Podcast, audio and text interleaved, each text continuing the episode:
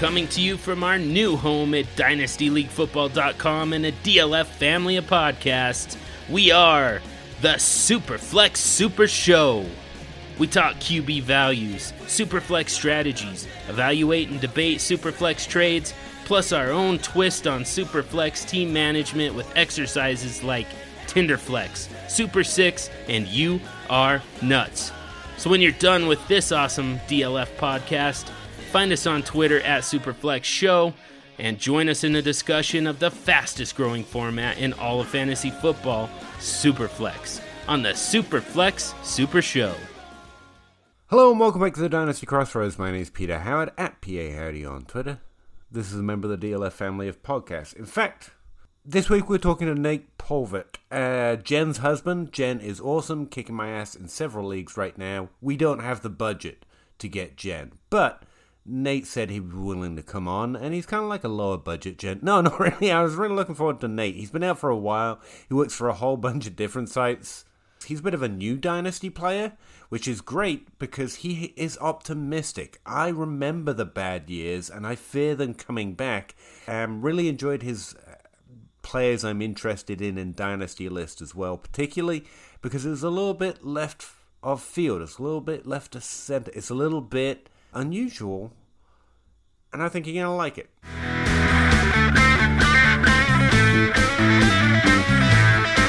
You're at the dynasty crossroads that film and analytics create. The dynasty crossroads that film and analytics create. Peter crunches numbers and Jake just grinds that tape. Um, yeah, with that being said, uh, let's start there. Who, who- are you and what, what do you do? I guess would be the first obvious question. So my name's Nate Palva. Um, I am a sit down. This is going to take a minute because I just overload myself with work. I am a writer, a podcaster, and the digital media co- coordinator and co-owner of In Between Media. I am a feature writer for Fantasy Pros. I am a writer for Trophy Smack. Um, I'm also actually for sorry for Fantasy Pros. I got an in-season DFS article I'm going to be writing, which is pretty exciting um, kind of new to me, but I'm excited for it. And then I've got offensive line rankings at Fantasy Pros. 32 and 32 with my wife Jen, which will be a podcast that we'll be doing every weekend season. Coming off the edge with my friends Jeff Bell and Corey Spala and Herms and Chef. And I think that's everything I do for now. Running through the trophy smack writers, I guess, because I was talking to Mike last week. Mike's the man. Uh, he's one of he was one of the first people that really kind of accepted me into this community when I started writing, and he's just such a great guy. And I I got to work with him a little bit at Fantasy Intervention, so I'm really like kind of excited that I get to work with him again. He's all right. You know, I wouldn't, you know, he's, it's all right. Um, he, uh, based on what we were talking about, um, or my conversation with him last week, I found him to be very micro market heavy, or at least that's what I call it, because that's what Dynasty, uh, not Dynasty, um, Zac Reed calls it a lot, and I've just kind of adopted the term. Um, where he's looking for value shifts really in smaller time windows. So he expects the White brothers, as he called them, the rookies Rachaad White and Zamir White to increase in value relatively soon. And so he's targeting them from this rookie class. Um, last week, he, last year, he was talking about Mac Jones maybe starting week one and getting in ahead of that gave him an advantage in Dynasty. Um, I kind of like that. I like that smaller window for Dynasty. I think most Dynasty players tend to try to play Dynasty more yearly or even in three years windows, whereas I've always tried to play more in a one year window with an eye to the future. And uh, so I like the idea of taking advantage of the exact, like the antithesis of the tendency of Mhm. Dynasty Twitter. Um, how do you go about looking for your edges? Or, I mean, do you like young players? Do you like old players? Do you play like Mike and you're looking for players who might get more volume than some expect right now? Or is there a, some type of thing you go looking for in season? So in I, I play it like redraft. Once the season starts, I've got my deeper stashes. I've got my taxi guys. I've got my younger guys that I like. a lot of them are stashes. A lot of my leagues are very deep benches. But then once I'm in season, like I, I really try and look at some of these guys, predict what the how I feel like the next year's draft class is going to be deal picks for veterans that provide value, that have shown value that I can get for maybe a little bit cheaper than a high priced veteran. Guys that'll add value to my roster. And I, I, just try and chip it away at leagues like that. I've been really successful with it. Um, a weird acquisition was Amon Ra last season. I traded for him a couple weeks before he went off. I just I don't know why. I just I had this feeling that he was going to be valuable to me at some point down the road, and I had the capital to acquire him. And acquiring him sent me to the championship. I didn't think I was going to get that far. There are some pretty powerful teams in that league. If you think you if you my, if I like a guy, I'm going to go after him. right now, I love Davis Mills. Love Davis Mills. I think that there is a really good chance that in two seasons he's a QB one tier player in Dynasty. And that may not pan out, but right now his value is so insanely low. I mean, he, in redraft, he's basically, I think he's QB 29, somewhere around there. And he's a bit similar value in Dynasty. There are some guys that are more savvy that maybe I can't get him from. But I just, he's one of those guys I see where he could take off and how good he looked from week 14 on when he got the starting job last season. He was QB 10 in that stretch. And that means something because that was a bad team. and they've got a better offensive line. Like looking at things like that, I guess is my like super, super long answer. No problem. Um yeah, I don't know. For me, it's always there are more um Gardner Minshew's and David than uh, Tom Brady's, I guess, would be the hmm. opposite of that, or Dak Prescott for that matter. And so I err on that side of caution. Um, you said you write for Trophy Smack and all these other places. Uh, what, what do you tend to write about? So Trophy Smack's all satire. That one's just I'm just trying to have fun. It's funny. There's no real stats or analysis involved. Mm-hmm. Right now, I'm writing a draft strategy series, just kind of explaining some of the different draft strategies. Uh, this last one I wrote, which hasn't come out yet, I compared zero RB and robust RB to being at a buffet. So it's kind of like fun stuff like that. Um, in between is more of kind of like life stuff, I guess, is more along the lines of what I write. Um, and then fantasy analysis, I do waiver wire in season for them and fantasy pros i'm doing dfs offensive line and then off season i just i write a bunch of dynasty stuff dynasty chatter players i like players i don't like strategies i like strategies i don't like. Um, i did a dynasty takeover. Tips column this off season so it's kind of stuff like that. So whatever whatever pat fitzmaurice will throw at me i'll take it. Fair enough. Um so I guess uh, a good in here is like um, strategy. You mentioned several times. Like, what do you think starting a starting a dynasty draft? What what are you trying to do with the first round this year or the second round? Do you have a general philosophy going in, or a way you approach a draft? As far as like a startup draft or rookie draft. Start, so start, start from the beginning. Okay, so we'll do it with with a startup. I'm looking to build a team that can win now. I'm not as worried about building a youthful team year one and year two. I can do that in the draft in future seasons if I want. And you will find in a lot of dynasty drafts that there's some really good late round rookie values that could pan out as like spot plays, flex plays, things like that. Uh, Michael Carter comes to mind when he was a rookie. Yeah, like he was a, he was a pretty good value in startups.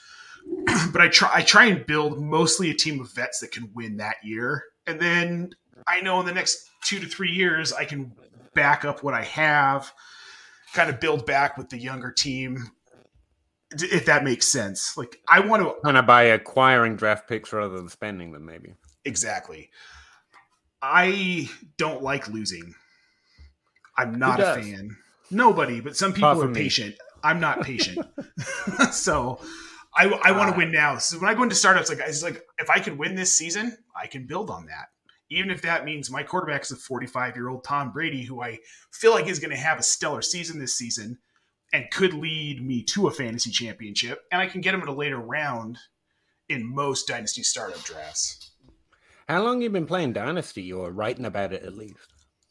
I've been writing about it for a year and a half. I've been playing it for two and a half. right. The, pan- the pandemic. Found- the pandemic really changed things. I found a whole world of fantasy football I didn't know existed. Yeah, it'll swallow you up too, man. it'll swallow you up good and proper. Um, do you find you've changed over the last two years since getting more into Dynasty? Like, I'd is be- there one thing that you found that you thought to begin with and it's changed now? Kind of. thing? I pay more attention to some of the deeper stats and trends, which I never did before. When you're just doing strictly redraft, you don't. I mean, you're. I was a very casual casual player. I was in like two to three redraft leagues a year. The thing about Dynasty I've noticed is that I've become far more analytical as a manager. Um, and it happens every season. I start paying attention to more stats, more numbers. Uh, I'm more tuned in. I got PFF. I paid for PFF premium this year. It's like I'm tired of having to dig everywhere for stats. I'm more in tune with things, I think. And a lot of there's a lot of things that weren't talked about before I got into Dynasty. Deeper stats, average depth of target, looking at historical trends, paying more attention to coaching, contracts is a big thing too. Um, I've become far more knowledgeable about contracts over the last like eight to ten months. Dynasty is interesting, and I, I've told some people. I actually we brought some of our home league, which we've had for 13 years now, into an IDP Dynasty league last season. Oh, did no. a startup. No, it was it's been great. They've loved it. Um, and I told them and the people I convinced to do it. I said you will be a better redraft player if you play Dynasty because you have to stay tuned in all season. Obviously, No you better such stay. thing. I had sorry, it's DLF. No. I I don't recognize that word. Uh, Right. no, no, No, I'm not. That's my that's my new favorite shirt, my DLF shirt that you gave me at the expo. I wear it all the time. I was trying to bait. Jackson just started kindergarten, and the first full day of school, when I knew we were going to be standing in a room with all the parents, I wore that shirt. So like, if anybody plays fantasy football, they'll see this and be like, "I should talk to that guy." I just want to know the dads who play football, fantasy football. At the moment, it's, It's so very soft. soft. Oh, so very soft. soft. So Something about soft. the DLF shirts, man. All those Yeah. nerds over there, they make everything a little softer. I think that's what it is. Well, thank you for that, guys. no problem.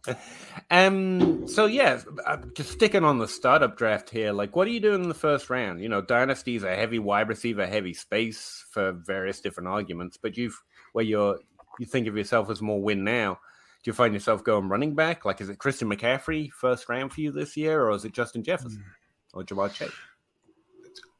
I suppose it if it's single QB, no super flex, um, probably Jonathan Taylor. I have concerns about CMC on multiple levels. Um, his injury history worries me, and the hamstring injuries worry me, and the amount of volume he might see worries me. He might have a good season this season, but does he? Ha- he this reminds me of Terrell Davis.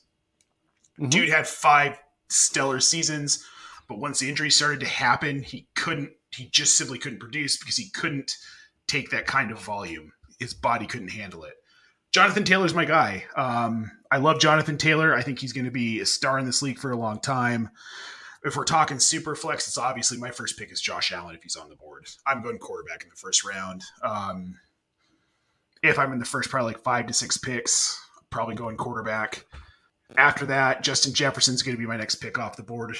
Yeah, I, I completely disagree on Christian McCaffrey. If I'm running back, I'm going to take the guy with the highest ceiling. Um, and John, um, honestly, we're in a bit of a running back dead zone, I guess. For the last four years, Yeah. again, the points per game has dropped off for the last four years. Um, we are due some returns this year. Christian McCaffrey, Saquon Barkley going out last year as part of what has diminished it recently. And like you said, with the injuries, but I know, um, not to disagree, but you know, I got to put it out there. And especially when, like, I just saw that you've written about offensive lines. Um, not offensive. You probably pronounce it better than that to make it not sound like an insult. But, um, I have to cut that bit out. Uh, and you must know about looking at offensive line. It has such a drastic effect. The running back is such a unit position. If you know what I mean. Yes, so Um, so. And that worries me because you know we don't even know offensive linemen's names. Well, I kind of do. Well, you probably I do. you just wrote them up. well, yeah, I mean, but like to your remembering 160 names. phew.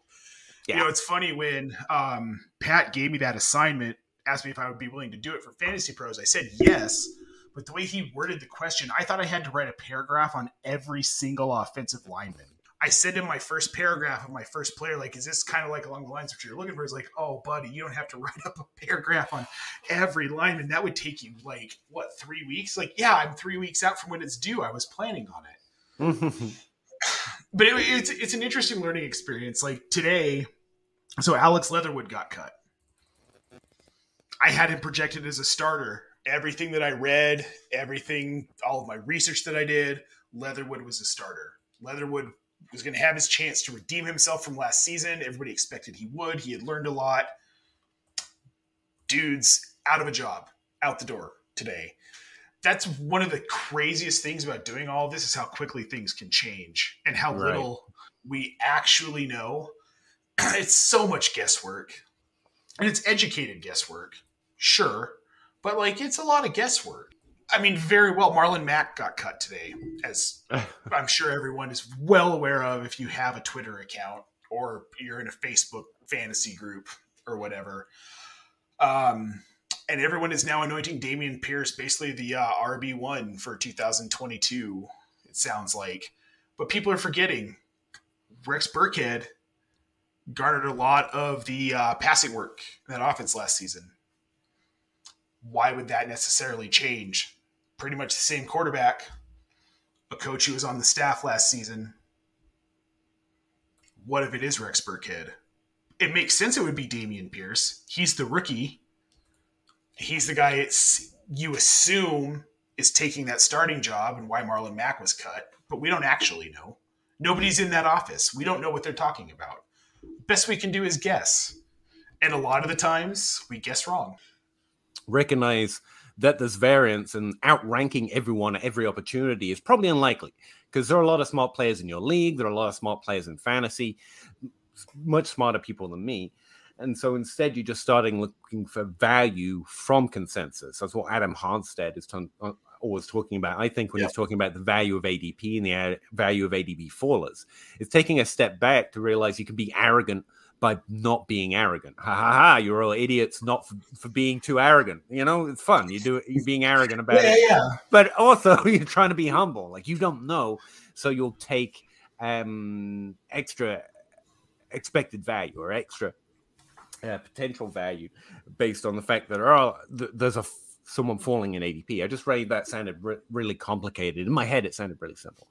Um, so yeah, with my target share article, for example, I can limit the sample down to like um by week three, I can get you a list of players through target share that incorporates 98 nine let's just say 90% of all top 12 wide receivers right? Which sounds great until you realize there are about 46 wide receivers that actually cross that threshold. And so you're throwing a dart at a really big target. If you go and trade for one of those 46 players in dynasty you spend significant capital because they're normally not free. And if they are you just go and add them immediately. Um, and you can easily miss because only 30% of players in that sample are actually going to be top 12 players or turn out to be those top 12 players. It gets even more drastic when you look week by week. And like by week three, about 58% of top 12 players were already in the top 12 in points per game, which is great.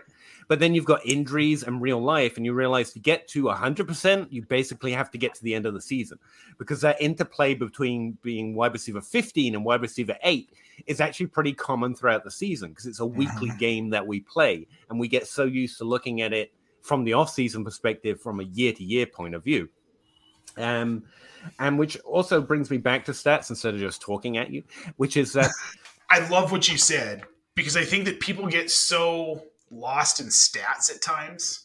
And this is probably more speaking to other analysts than the common fantasy player, obviously. But we get so lost in stats at times that we forget to factor in coaching staff, situation, players around another player. I think that's where we're at with Dameon Pierce. Yeah, he's looked great in the preseason, but this is still the Houston Texans and it's Lovie Smith, who was an assistant coach in that system last season. We've seen Lovie Smith already fail at the NFL level as a head coach. Do we really think that he's like, what is this? People forget the stats are only a piece of the pie when you're trying to figure out what you want to do with a player in fantasy. It's not Phillip Lindsay. Would anybody have seen Phillip Lindsay having two consecutive seasons? rushing for 1,200 yards and being a relevant running back in the NFL going undrafted. Nobody saw that coming. The first season was cool. Nobody saw Some the second season coming. Some, I mean, to be fair, he went Not to- me. I was. I'm not. I'm not victory lapping there. I like Phil Oh. Lindsay happening, but I got introduced to it by. Um, I think Jake Anderson was one of the first ones to Uh. point that out to me. The former tape grinder of the Crossroads. And Yeah, if I remember right, Zac Reed liked him as well. I remember Zac Reed liking him. I think I remember Jake liking him too. Um, Same with Amon-Ra St. Brown, who a lot of people probably felt came from nowhere, but mhm. nerds like me who love lower drafted players and college stats were like, no, he's decent, he's really good. Um, but the idea is to adjust quickly when uh, the more obvious something becomes true, yes, if you know what I mean. And the best edge I found in fantasy really is to do that equation better, not try to hit better than everyone else, but miss better and also adjust more quickly, but not too quickly. I mean, not too quickly. For example, Terrace Marshall last year had a decent target share for the first three weeks. Um, to go back to your online rankings a little bit, because it's something I've looked into and I found they were relatively inconsistent year over year using like fantasy outsiders ranks. And that was my main takeaway the idea that targeting running backs based on O line rank was dubious at best, especially since some of the best hits, especially outside of ADP or relative to ADP, came from the worst O lines from the previous year. So, can you advance me a little bit? I wrote that several years ago. Did you find anything that's a little bit more actionable or something different than that? So it was a lot of information, and I'm still in the thick of really kind of quantifying all of it. One thing that stuck out to me was how bad Pittsburgh's offensive line was last season and will be again this season, but how good Najee Harris was. And some of these bad offensive lines didn't seem to matter as much to the the higher tier players like Najee Harris um, is the only example is popping into my head right now. Offensive line matters if you have an aging, immobile quarterback. So Atlanta's offensive line was terrible last season. Matt Ryan was terrible last season. Now Matt Ryan goes to Indy, where he's got one of the better offensive lines in the league. He's got Quenton Nelson, one of the better offensive linemen in the league. I like Matt Ryan a lot more this season with that offensive line. I worry about Marcus Mariota in Atlanta because that line's so bad, but I worry about him a little bit less because he's mobile enough, unlike Matt Ryan, where he can get out and around and away. I think that Indy's offensive line being so good last season highlights just how bad of a quarterback Carson Wentz is because he had all the time in the world to throw. The Jets' offensive line was actually fairly decent last season. Zach Wilson took too long to throw the ball, and I think that's an indictment on him. And we saw if he doesn't get better with that, this just line is. St- I mean, they lost Mekhi Becton, which is going to hurt. it I, it doesn't affect the running back position as much as you would expect. I suppose is kind of my big takeaway. It affects the quarterback position and it affects wide receivers to an extent. But That's more so, it, it really affects the quarterback because if the guy, I mean, if you think about it, if a quarterback doesn't have a sufficient amount of time to throw, if he's got less than two seconds in the pocket to go, you've got to be Patrick Mahomes or Tom Brady to overcome that. A lot of guys, Taylor Heinicke's not going to overcome a bad offensive line. It's not going to happen. Tua could because he's mobile. Kyler Murray will overcome it because he's mobile. It's interesting. It reminds me. Um, I remember Josh Hermsmeyer and others talking about how your accuracy when you're under pressure is better than your accuracy when you're not under pressure. Surprisingly, and it almost correlates. Like good quarterbacks are the ones who.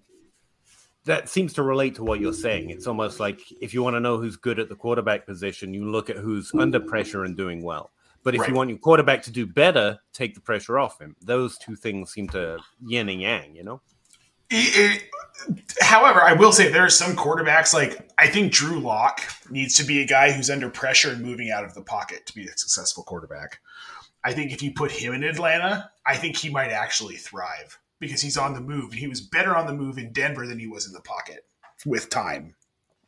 Denver's got a pretty decent offensive line. They protected Lock. He held onto the ball too long. Shurmur needed to get him outside of the pocket with a bad offensive line, he has no choice. So he's probably a better quarterback. And I know that's a weird thing to say, but from fa- from a fantasy perspective, I mean, he makes less mistakes when he's on the run, and a bad offensive line forces him to be on the run. From a football perspective, that's horrible. But from a fantasy perspective, I have some Drew Lock shares in Dynasty still because I have like 20 bench spots. And who else am I going to pick up? Roster spots have value. I mean, I No, mean, um, some. all right. I'm gonna. All right, let's do this. So, J.D. McKissic, Davis Mills, and Matt Ryan are the three big players I'm taking away. And if you happen to add them to your dynasty team and win or have positive experience for it, before hit up Nate at Nate Polvogt this season, because frankly, I don't think I've heard anyone else mentioning them except for Jacob Rickrow pointing out that everyone hates Matt Ryan unduly in best ball, which I've had a lot of Matt Ryan. What can I say? Um, because it's fair and interesting point. But how about rookies? Because these are all old and underrated. Like, even if you win with these guys, you're not excited. Have you got any Right. rookie takes you want to put out there? Like, are you all in on Dameon Pierce because you're a fool? Or I am. I think Rex Burkhead is going to steal a lot of work from him. I think people are too excited about a fourth round running back with the Houston Texans. No, Uh, I like- shoot.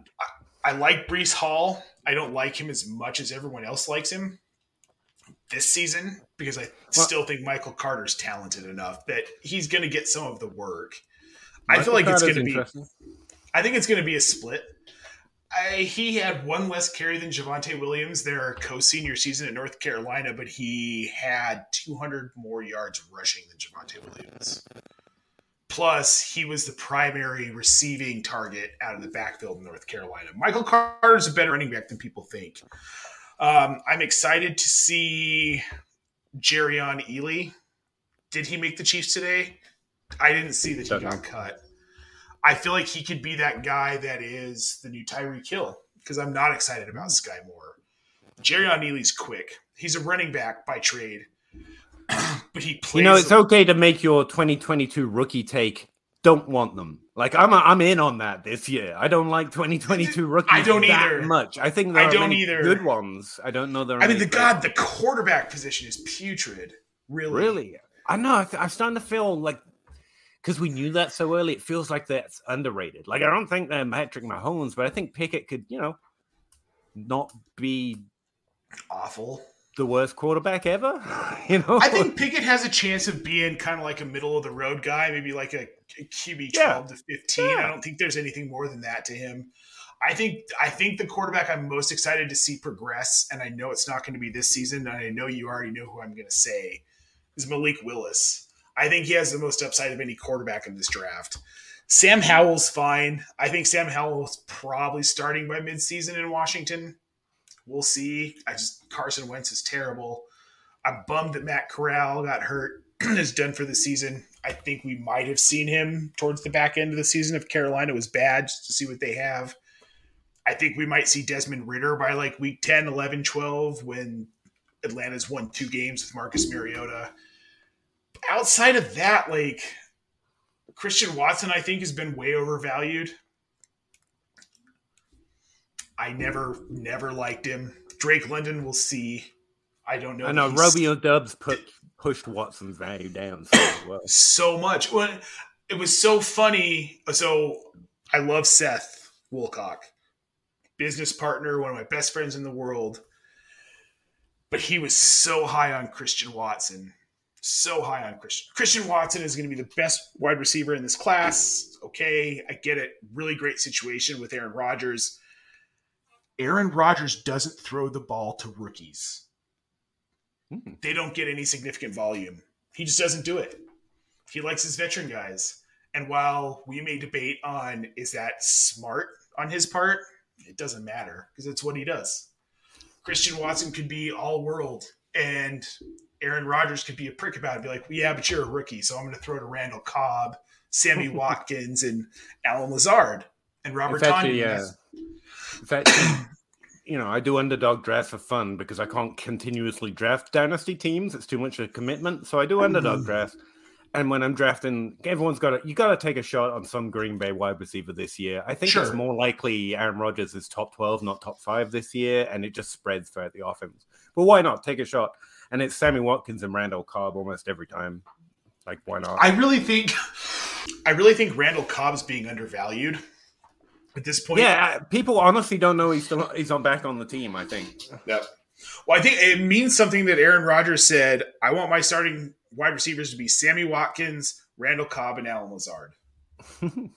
that means like that's what he wants. Dude clearly took a hard ayahuasca trip, saw these three in his future, and just made it happen. Which is I love this journey for Aaron Rodgers. He's turned into kind of a weird prick, but um, I love that he's admitted to taking hallucinogenics. Good for you, man. Then you go Yes. out and win, go win two MVPs or something. Yeah, this working class. You're right. This working class is pretty much shit. There isn't much All to right. it to like. Like I like a few spots, but yeah, I get there's a there's a handful of guys, but guys who are going to hit this season. Maybe Breece Hall. all right. Maybe Kenny Pickett Um, gets a chance to start.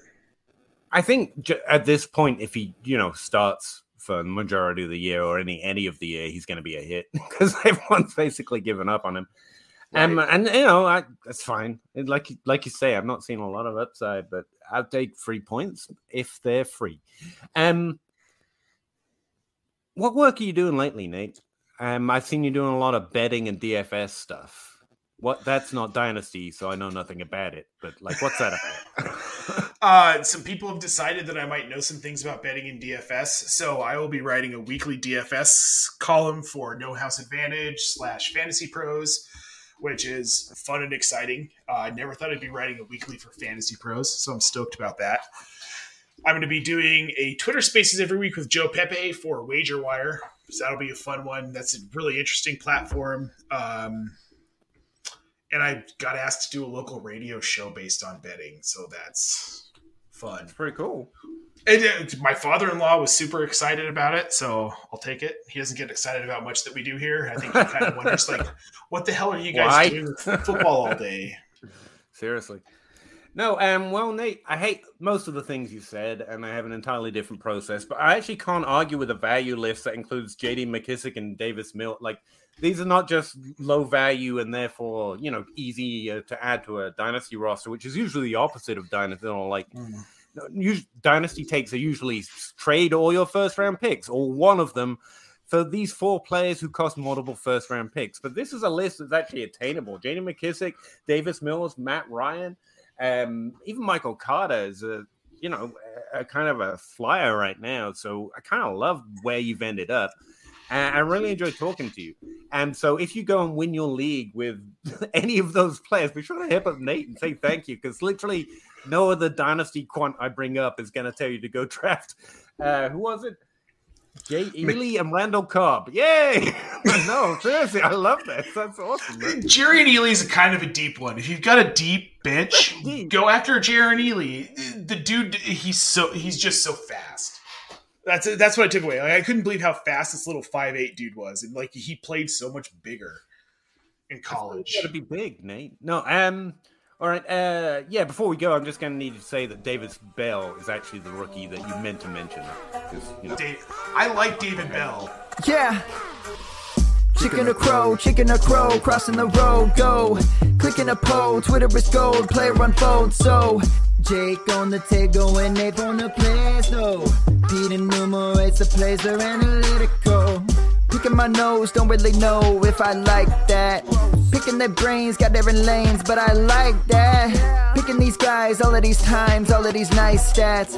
Picking apart, the film is an art, always a fight back and forth. There is no order, they disorder more and more because the players ain't no older. They some hoarders or some mortars, dropping bombs without no borders. They got that I, I like mortar, peak grinding numbers like molars. I don't know anymore. I am at a crossroads. Chicken or crow, chicken or crow, crossing the road, go. Clicking a pole, Twitter is gold, player unfold. So Jake on the table and Nate on the plays, no. Pete enumerates the plays, they're analytical. Chicken or crow, chicken or crow, crossing the road, go. Clicking a pole, Twitter is gold, player unfold. So Jake on the table and Nate on the plays, no. Pete enumerates the plays, they're analytical.